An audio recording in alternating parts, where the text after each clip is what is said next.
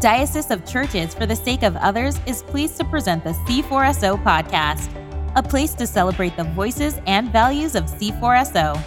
C4SO is a national diocese of the Anglican Church in North America led by Bishop Todd Hunter. You can learn more about us at c4so.org.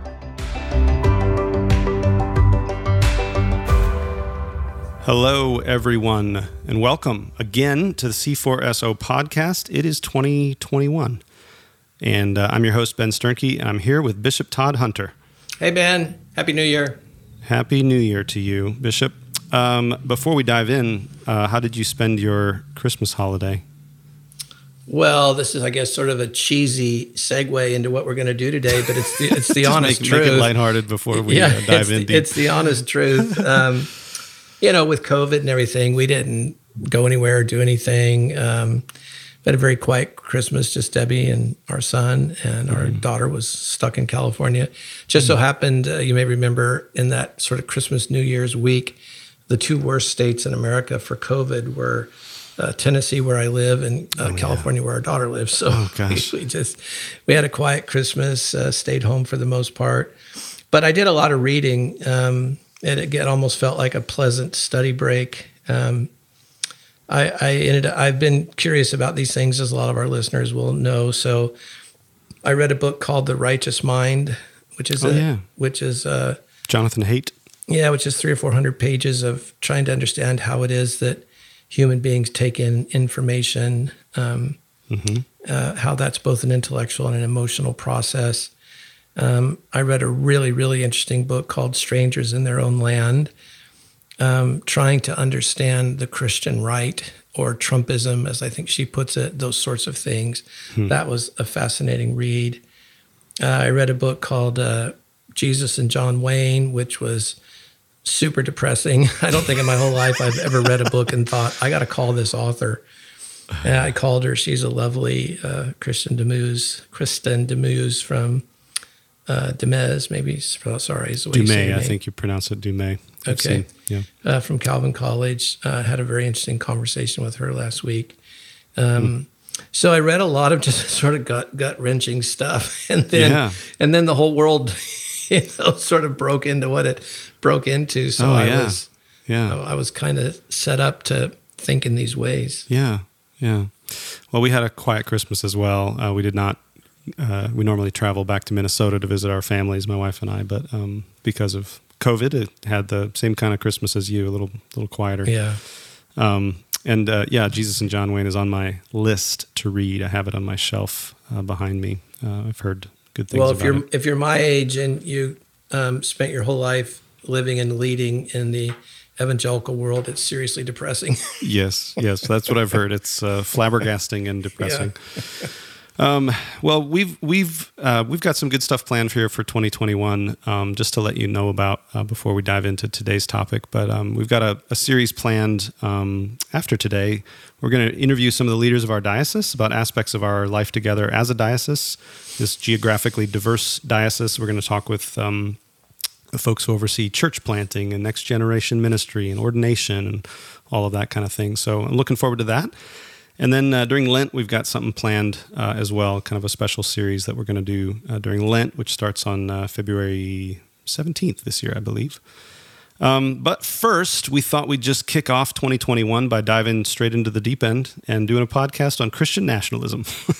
you know, there's nothing else going on in the world, Ben. Yeah, Why not just I mean, keep it real, right? Yeah, totally. it would almost feel weird to have a podcast where we, I guess we didn't address uh, some of these events. Um, yeah that happened uh, this recent uh, attack on the Capitol building.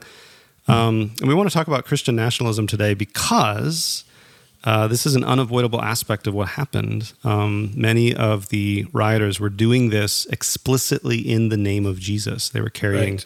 flags, there were Christian symbols, rituals, there was language um, that was unmistakable. People were talking about Jesus saving, uh, there were prayers happening for God to bring reformation and revival. Um, people were giving thanks for the wonderful nation we've all been blessed to live in, asked God for a restoration of their value systems and for the courage and the strength to both represent you and represent our culture well. These are direct quotes from prayers uh, yeah. from uh, reporters. They invoked divine protection for what was about to come, and then they rose. Their leader, this is a leader of a group of self proclaimed Proud Boys, declared into a bullhorn that the media must get the heck out of the way.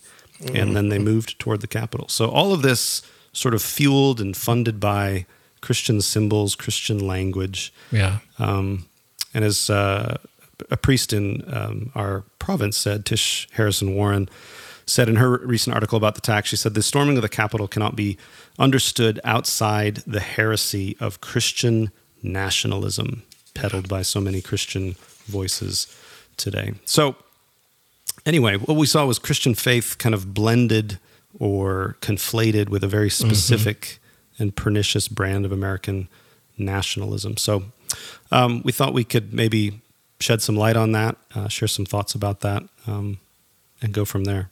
But what yeah. what you know what is Christian nationalism? Maybe we can start there, Bishop Todd. Well, a lot of our listeners probably will have read something I wrote recently, and it, it can be found on my social media, and I don't know where else, but uh, Issues Facing Clergy Today, Volume 5, um, where I write about Christian nationalism. Um, but hearing what you just said, Ben, it just gave me a flashback hmm. to the things you read about the Civil War. Hmm. Where in hindsight, well, first of all, to say that, you know, that phrase civil war has been being thrown around now for what, six, seven, eight months? I mean, maybe longer, but it feels yeah. like it really sort of bubbled up in frequency in the last year, let's say. Sure. Um, and maybe coinciding with COVID and, you know, people feeling like freedom's being taken away or things being imposed on them, like masks and social distancing and shutting down of businesses and that sort of thing.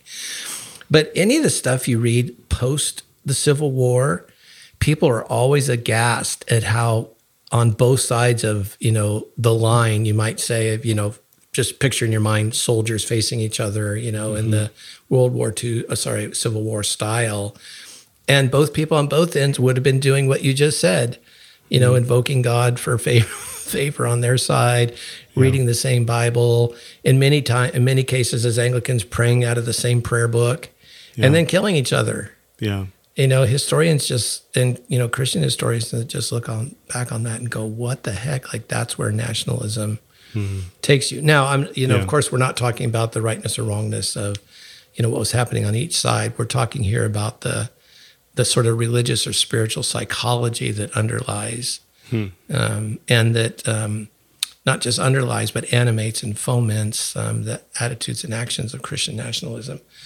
So essentially, hmm. Ben, I think Christian nationalism is just a conflating of the sort of goals and ends of Christianity with the goals and ends of a particular nation state. Now, we, of course, happen to live in America. Hmm. All this right now happens to be happening in America.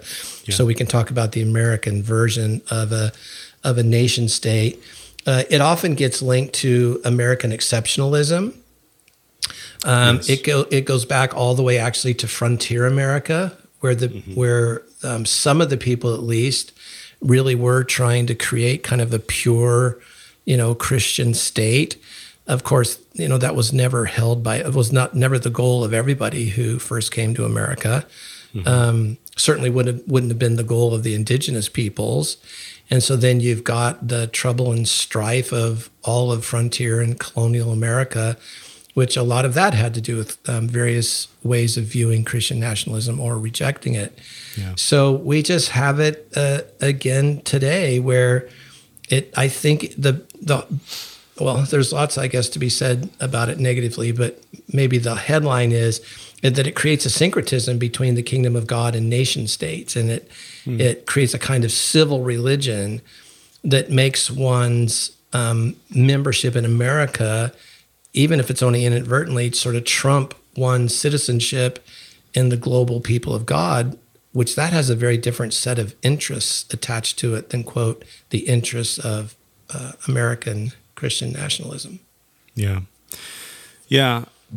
I think I mean it's it's fascinating to me uh, because I think there's one there's one kind of um, nationalism that would put sort of American interests over the interests of other countries and, you know, allow us to uh, think in those ways. But it's interesting to me that I think what we're seeing is almost a, like you, you mentioned the Civil War mm-hmm. um, kind of way of thinking about this, that what we're seeing is a, is a, two, almost two Americas. And, and there's a, there's a Christian nationalism that is, sort of uh, accusing the other side of not being real Christians, you know, or, Yes. or not being real Americans, you know, Yeah. um, and that kind of a Or thing. And both, so, yeah. yeah, yeah, right, or both. um, so yeah, so I, I, I think this is uh, it's a timely issue um, uh, to bring up. I, I wonder what you'd say. This like many Christians would claim maybe this isn't that big of a deal. Um, Christian nationalism, like you know, like being a patriot and being a Christian, you know, they're not really in conflict. Um, in fact, they might even go together in some ways. But you know, in that um, issues facing clergy, we'll put a link to that in the show notes. By the way, Oh, um, you say that uh, this is actually an issue of idolatry. yeah. Um, I wonder if you can say more about that. Well, because identities, um, while I while a person's identity is complex, you know, like um, male, uh, female, old, young, you know, whatever.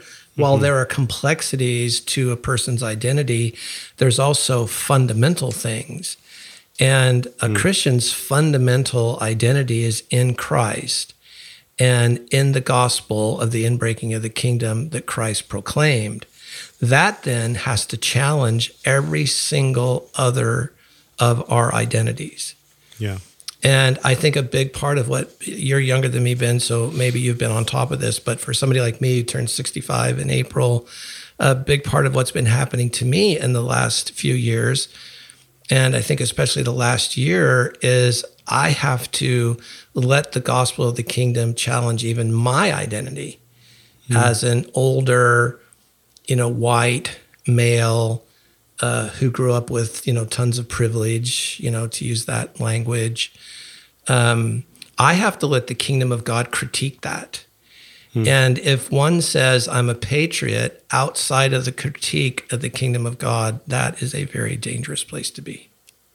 Yeah. Yeah. Um, yeah, where there's a there's a danger there of um, of idolatry of putting Yes. something Mhm. besides my identity in Christ Yeah. in the place uh, as as Right. sort of the most important aspect of my identity or fun, the fundamental aspect. Right. Now, of who I uh, am. I I think maybe you were trying to say this, Ben, that, but that um, if you have that really solid sort of Christ based identity, yes, that could allow you, and and I'm thinking out loud here, maybe not only would allow, but would lead us towards loving our country. But, you know, uh, love means to will the good of the other. It doesn't mean to break things and kill people. Yeah, Um, or that's to, not um, an expression of loving your country in a Christ like way. Yeah, or if your country is doing something harmful or wrong, to Yes. you know, the love love speaks about those things, right? Love, love Yes. uh, declares those things. Yeah, Um, I think it it's one of the most difficult things. Sorry, Ben. I think it's one of the most difficult things going on right now. And that is to critique America, at least in social media and talk radio, cable TV, that sort of thing. You're almost immediately branded as hating America. right. Well, these people hate America. Right. And I just find that really nonsensical. I mean, if you someday look in the mirror or get on a scale and realize you're 50 or 100 pounds overweight, to observe that doesn't mean you hate yourself. Now, you might have some self hatred going on in you, but that's besides the point. Right. To, to notice reality and to name it, like for a dentist to say you have a cavity, that doesn't make the dentist a hater. And I think to say, to call out the error uh, in America is not to hate America. It actually could be to work to, the motive could actually be working towards her good. Yeah. Yes. I think that's true. Um, what would you say uh, to people who might push back on this and to say that if we if we do critique uh, America or if we push back on Christian nationalism, that just means that we're promoting anarchy or rebellion against uh, political authorities?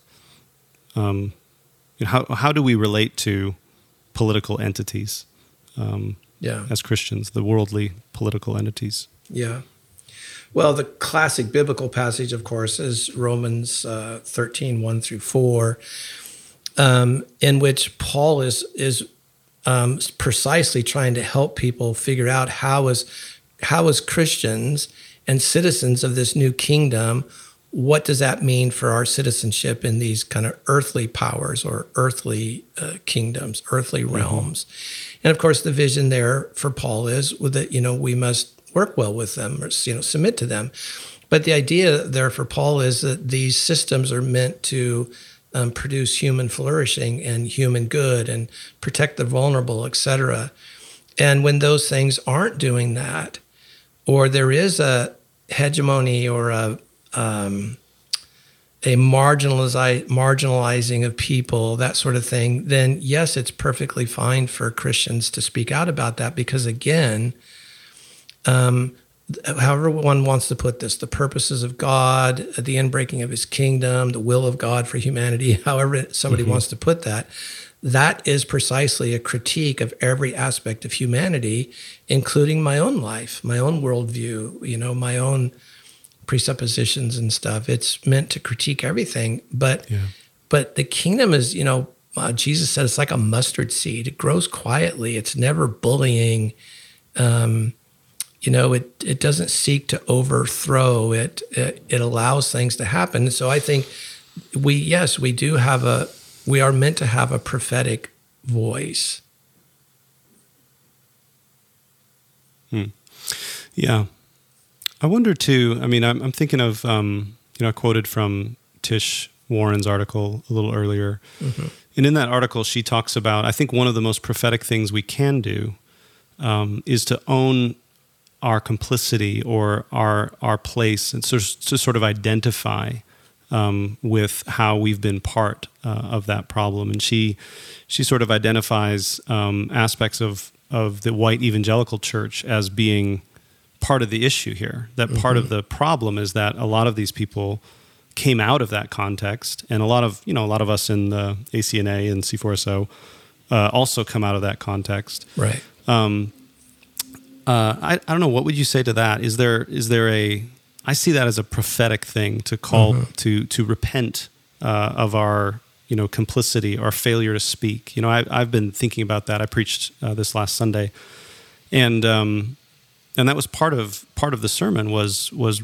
was saying, you know, I like I haven't spoken. You know, when I when I should have. Um, right. I haven't I haven't spoken when I should have, and that that has directly resulted in not just the sort of uh, I mean, it maybe indirectly resulted, but not it has it has resulted in some of these displays of Christian nationalism, and um, as Esau McCaulley, our uh, canon theologian, one of our canon theologians, points out, that has resulted then in the um, it oftentimes threatens black and brown bodies specifically. So there's like there's a there's a racial aspect I think to to this brand of Christian nationalism that we have to grapple with. Yeah. Um, yeah, I, again, I think it's one of the biggest challenges in the rhetoric today is that to try to get at what you're suggesting, Ben, mm-hmm. is to be immediately accused of being woke or, you know, to be a part of the woke left. And so these, you know, categorizing, totalizing kinds of ways of talking to each other. Now, for me, this actually began a few years ago, and I don't remember what first triggered it but certainly over the last year, you know, beginning with last summer, um, it's made me think more deeply about it. But again, at my age, that means I grew up with Father Knows Best. I grew up with mm-hmm. Leave It to Beaver. Yeah. You know, I grew up with I Dream of Jeannie and what was that other witch show? I don't remember what it was, but um, you know that Bewitched. that's I grew up with you know late fifties, early sixties TV as I was a little kid, and as far as I know, I knew that was the world. Yeah. And so when we now in the you know the the 2000s or the 2010s or now the 2020s, um, we talk about sort of going back to this magical age in America when America was great. Um, I wouldn't have had any motive or ability to challenge that until one day, maybe it was reading about racism I just realized the 50s were not a great time for women. They were not a great time for people of color. The 50s or whatever, the po- that sort of post World yeah. War II, 25 yeah. years or so after World War II, that are now seen as like the golden years. It's just, it's not woke. It's just, I think, honest to say those weren't great times for everybody. Yeah. They were great times for a certain sort of person. Um, myself included. So you mm can just laugh at me, Ben, because you are younger. I'm not kidding. I've spent probably an hour or two trying to research what the term woke even means. Yeah. Like, what is this that everybody's so mad at?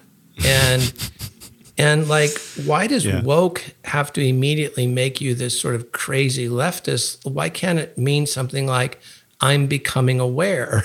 or yes, yeah. I'm repenting or something. so I honestly don't. I honestly yeah. don't get it. I, everybody can yeah. laugh at me. I'm just old and out of it. No, it, uh, but, it's it is interesting how it quickly became. I mean, it used to be a, uh, a good term, you know, to sort yes, of like, in the black it, community, referred to right? like a, a, white, well, yeah, a white person who like was seeing these things for the yeah. first time. They would say, "Oh yeah, you're woke," um, yeah. but then it became this kind of insult, or you know, yeah. um, that kind of a thing, where it's like, that is yeah. that is kind of the funny the funny aspect of it to me is is thinking that it's like, well, wouldn't you rather wouldn't you rather see reality than not see yeah. it? Wouldn't you rather be awake to these things than ignorant? Um, but yeah, anyway, I forgot right. a couple of the books that I read over Christmas was um, "The Sun Does Shine." Um, you know, tells the story of Anthony Hinton, hmm. which you know is an aspect of the story. And now I'm drawing a blank of of his attorney, that um, famous African American attorney. Oh, um, yeah, yeah, Bryan Stevenson. Is yeah, that, do I have that name right? Yeah. Yes, and I yes, I think that's right. And I can't remember the name of Bryan's book, but I read both of those. Just Mercy. Yeah, Just Mercy. It's a, it's a movie too, right? Yes, I believe so. Yeah. But it's just heart wrenching. I mean, I don't know how you read that.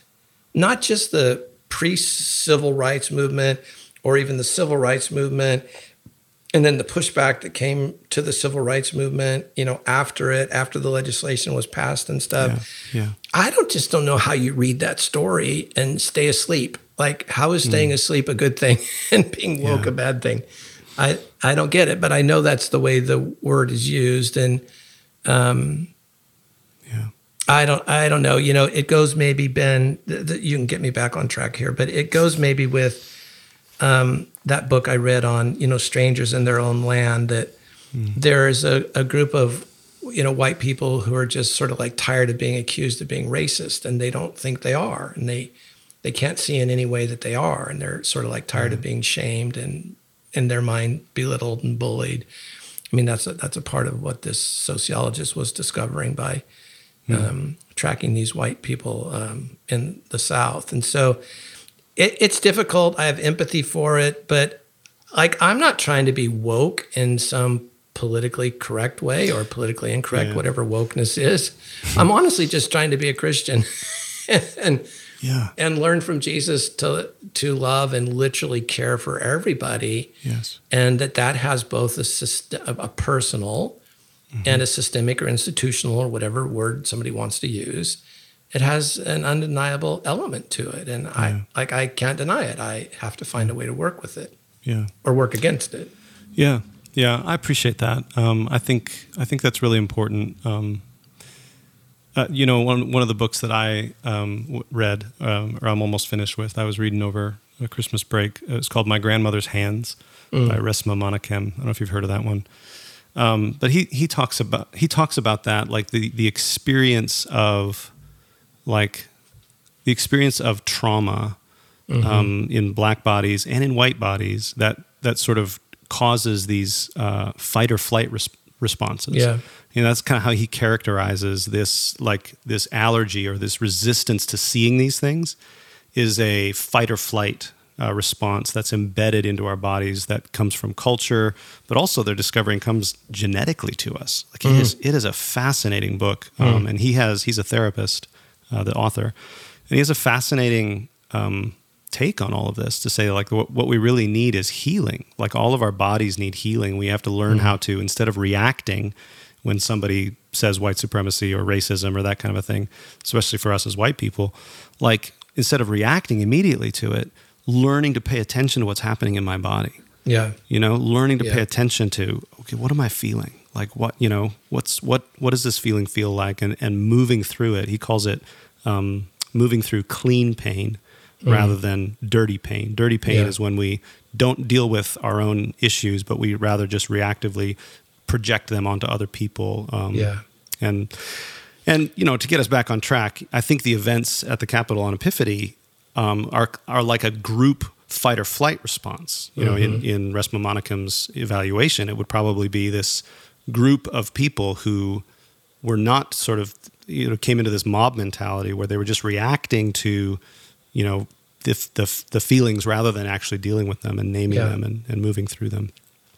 Yeah, and think, Ben, how much um, paying attention to myself and sincerely paying attention to others with empathy is the exact opposite of violence.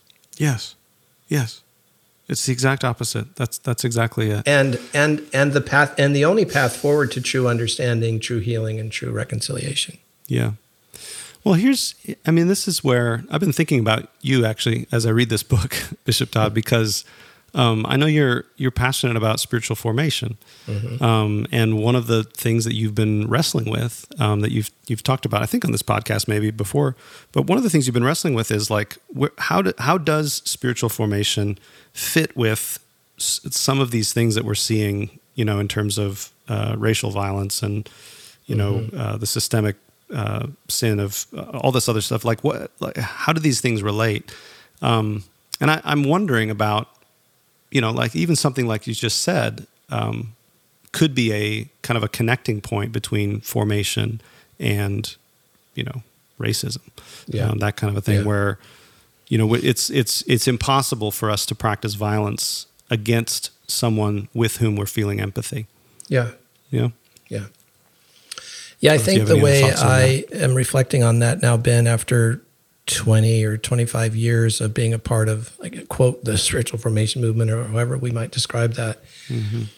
is it certainly the the goal of all the leaders of that movement, and not just the modern ones, but you know the iterations over church history. There has been the assumption that a changed heart will more or less automatically lead to changed attitudes and changed mm-hmm. behaviors. Mm-hmm. I think I have to now say that I don't think that's automatic. Yeah. Um, I think what formation can do is create potentiality that without formation, the potential is not even there to do the good, to do the right, to do the just.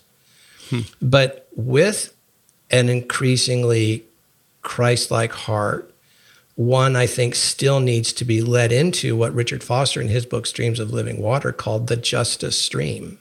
Yes. And so I think it just requires on, you know, for people like us, Ben, who are Christian leaders and teachers, it requires patient patient teaching. It requires, I think, the use of like the prophets to help us see how um, the church can be misaligned with the kingdom in the same way Israel was. And I think it calls for what I sometimes call, in quotes, evangelism, where we actually have to call people to the attitudes and behaviors and actions of justice and doing it from and doing it from a transformed heart into Christ likeness of course is the ideal way of doing that Yeah.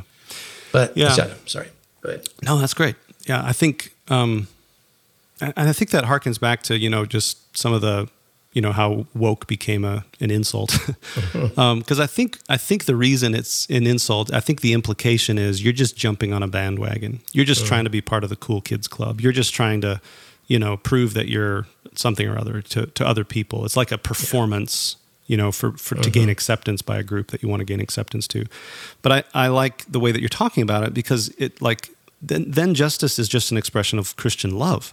Yeah You know, if we're listening to our black and brown brothers and sisters who are saying, "Hey guys, uh, this America nostalgia, like this actually harms us more than you realize. Here's Yeah. how," and they start listing the ways. It's an act of love for us to say, "Okay, tell me more." Yeah. And oh my gosh, I didn't realize.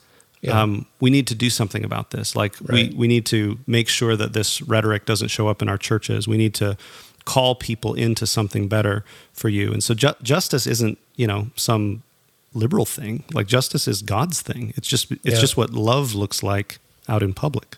Um, yeah you know i just i'm as you know ben i'm such a jesus freak and i'm also a really big fan of the bible um, i just think like how would human life be different if we just took one little pauline phrase Mm. Think of others more highly than you think of yourself. like mm. we just took one little whatever that is, five or six word phrase, yeah. and just tried to live into it for our whole life. How different would this racial conversation be? Yeah. Yeah. That I so value the perspective you're telling me mm-hmm.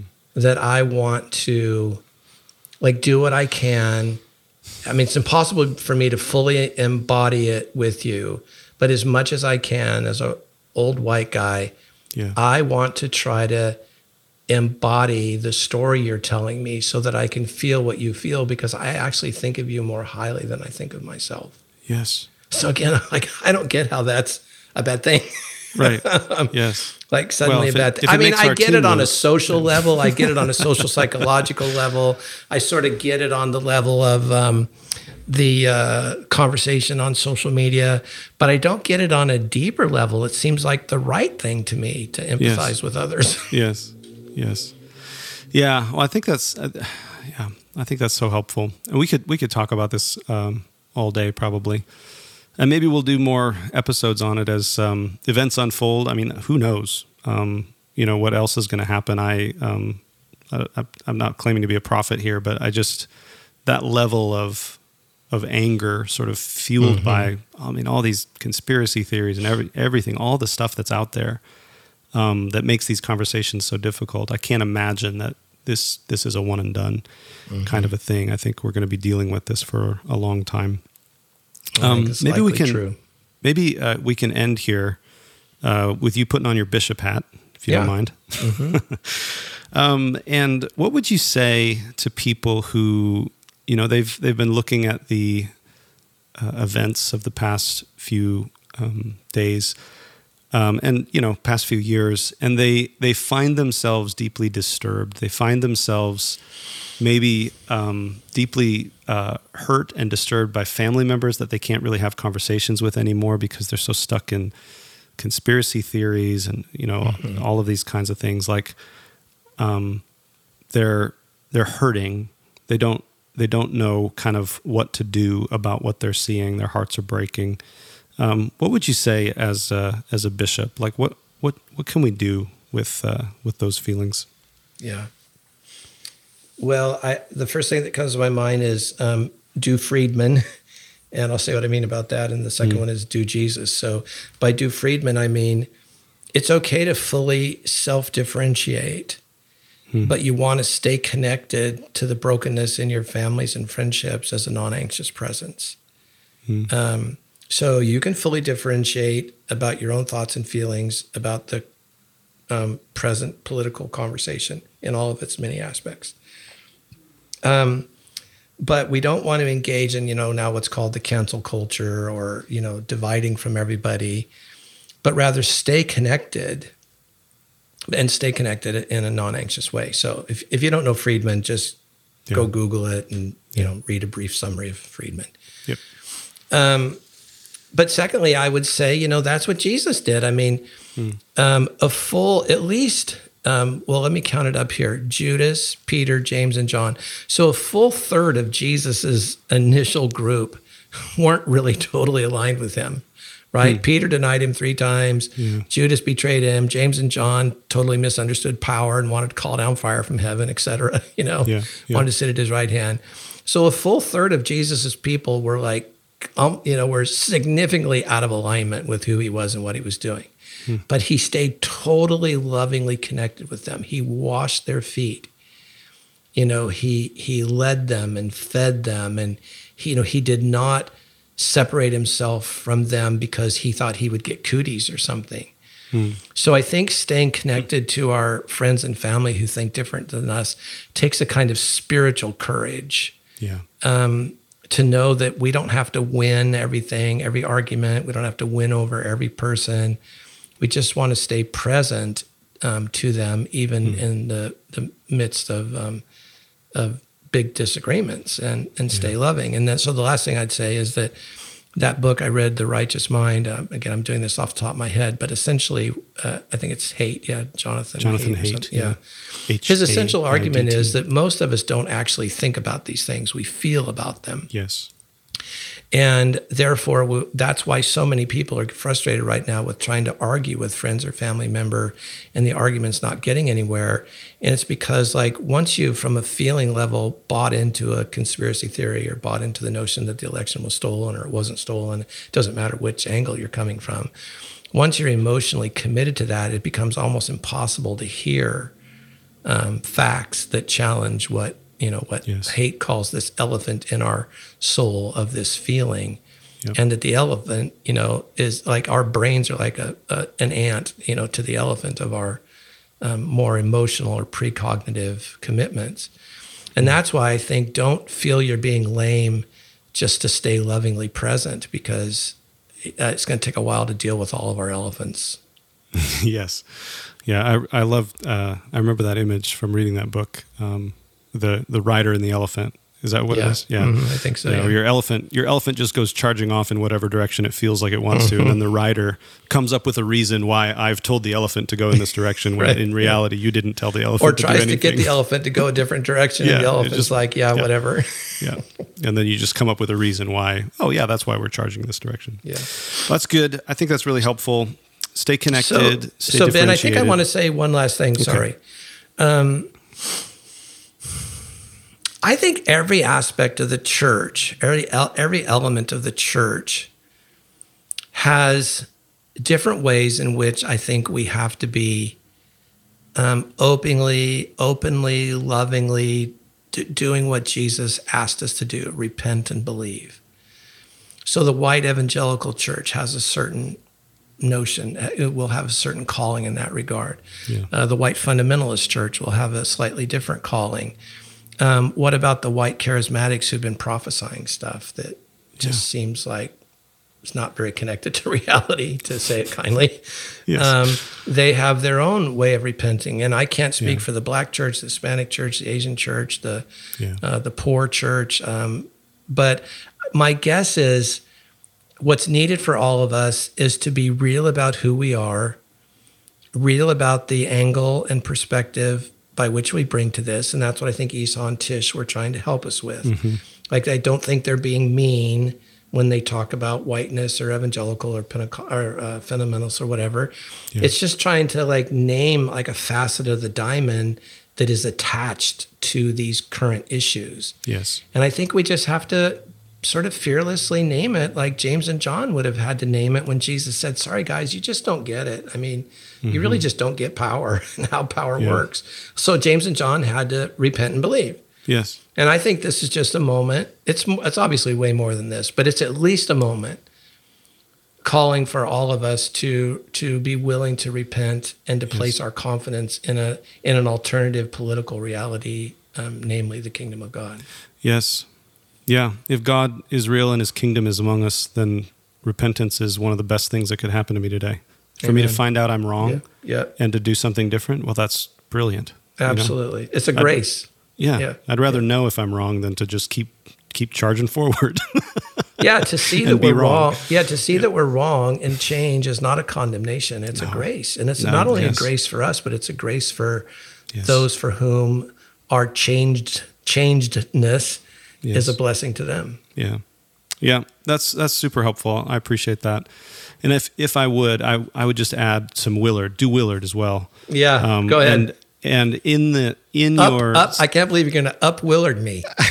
uh, but anyway, but in in all of that, as you repent and believe, as you stay connected and stay differentiated, as you move through uh, those things and those relationships, uh, abandon outcomes to God. Amen. Like let the chips fall where they may. Go uh, Ben. Don't don't worry about you know what the result is going to be. That's not all up to you. Um, our responsibility is to tell the truth uh, about Christian nationalism, to tell the truth about ourselves, to repent and believe, and allow God to be God in all of those spaces. Amen. So, it is so freeing to abandon outcomes to God. Yeah. It makes you gracious. It gives you the potential to be a gracious, generous, generative person. Yes. Well, uh, I've appreciated this conversation. Thank Bishop, you, Ben. Thanks for sharing uh, your thoughts uh, with us. I'm uh, excited about our new year of the podcast. We're going to interview some leaders in our diocese and uh, do some stuff uh, over Lent that I'm really looking forward to as well. And we'll go from there. But we'll we'll see you guys next week. Um, we'll start that series on um, uh, interviewing some of our leaders. We'll say more about that next week. Anything else to say, Bishop Todd? Maybe next time we'll have something a little less controversial to talk about. Yeah, maybe. maybe. We're we'll just trying to keep it real here on the C4SO yep. podcast. Yes, indeed. All, All right. right. Thank you, Ben. Yep. See you next time.